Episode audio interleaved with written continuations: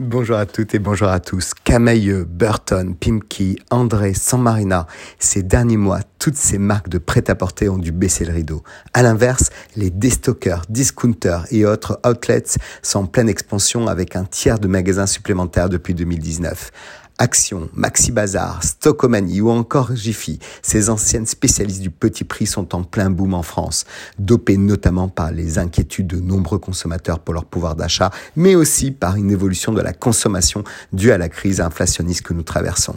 Cette inflation couplée à la chute de nombreuses enseignes bien connues des consommateurs ces derniers mois attire de nombreux clients dans ces déstockers. Le français Stockoman, par exemple, revendique un accueil soigné des clients et vient de dévoiler son nouveau concept. Il n'est plus question d'avoir à fouiller dans des cartons poussiéreux. Au lieu de ça, un aménagement soigné et un placement des produits attrayants. Et ça marche. La chaîne revendique 30 000 à 50 000 nouveaux clients chaque semaine. Avec toujours des prix cassés jusqu'à moins 70% grâce à des pépites de marchandises comme des lots rachetés à Camailleux au moment de sa fermeture récemment par exemple. C'est des stockers pratiques ce qu'on appelle le commerce anti-inflation.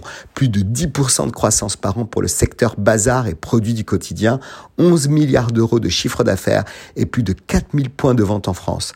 L'allemand Teddy vient d'arriver, le néerlandais Action, qui fête ses 10 ans cette année, est devenu l'enseigne préférée des Français. Mais oui, les experts prédisent une saturation du marché. C'est pourquoi il ne faut pas rater les meilleurs emplacements de boutiques. Les magasins sont pour la plupart situés en périphérie des villes moyennes, dans des grosses zones de chalandise et le public visé est bien souvent la classe populaire à faible revenu, les premiers touchés par l'inflation.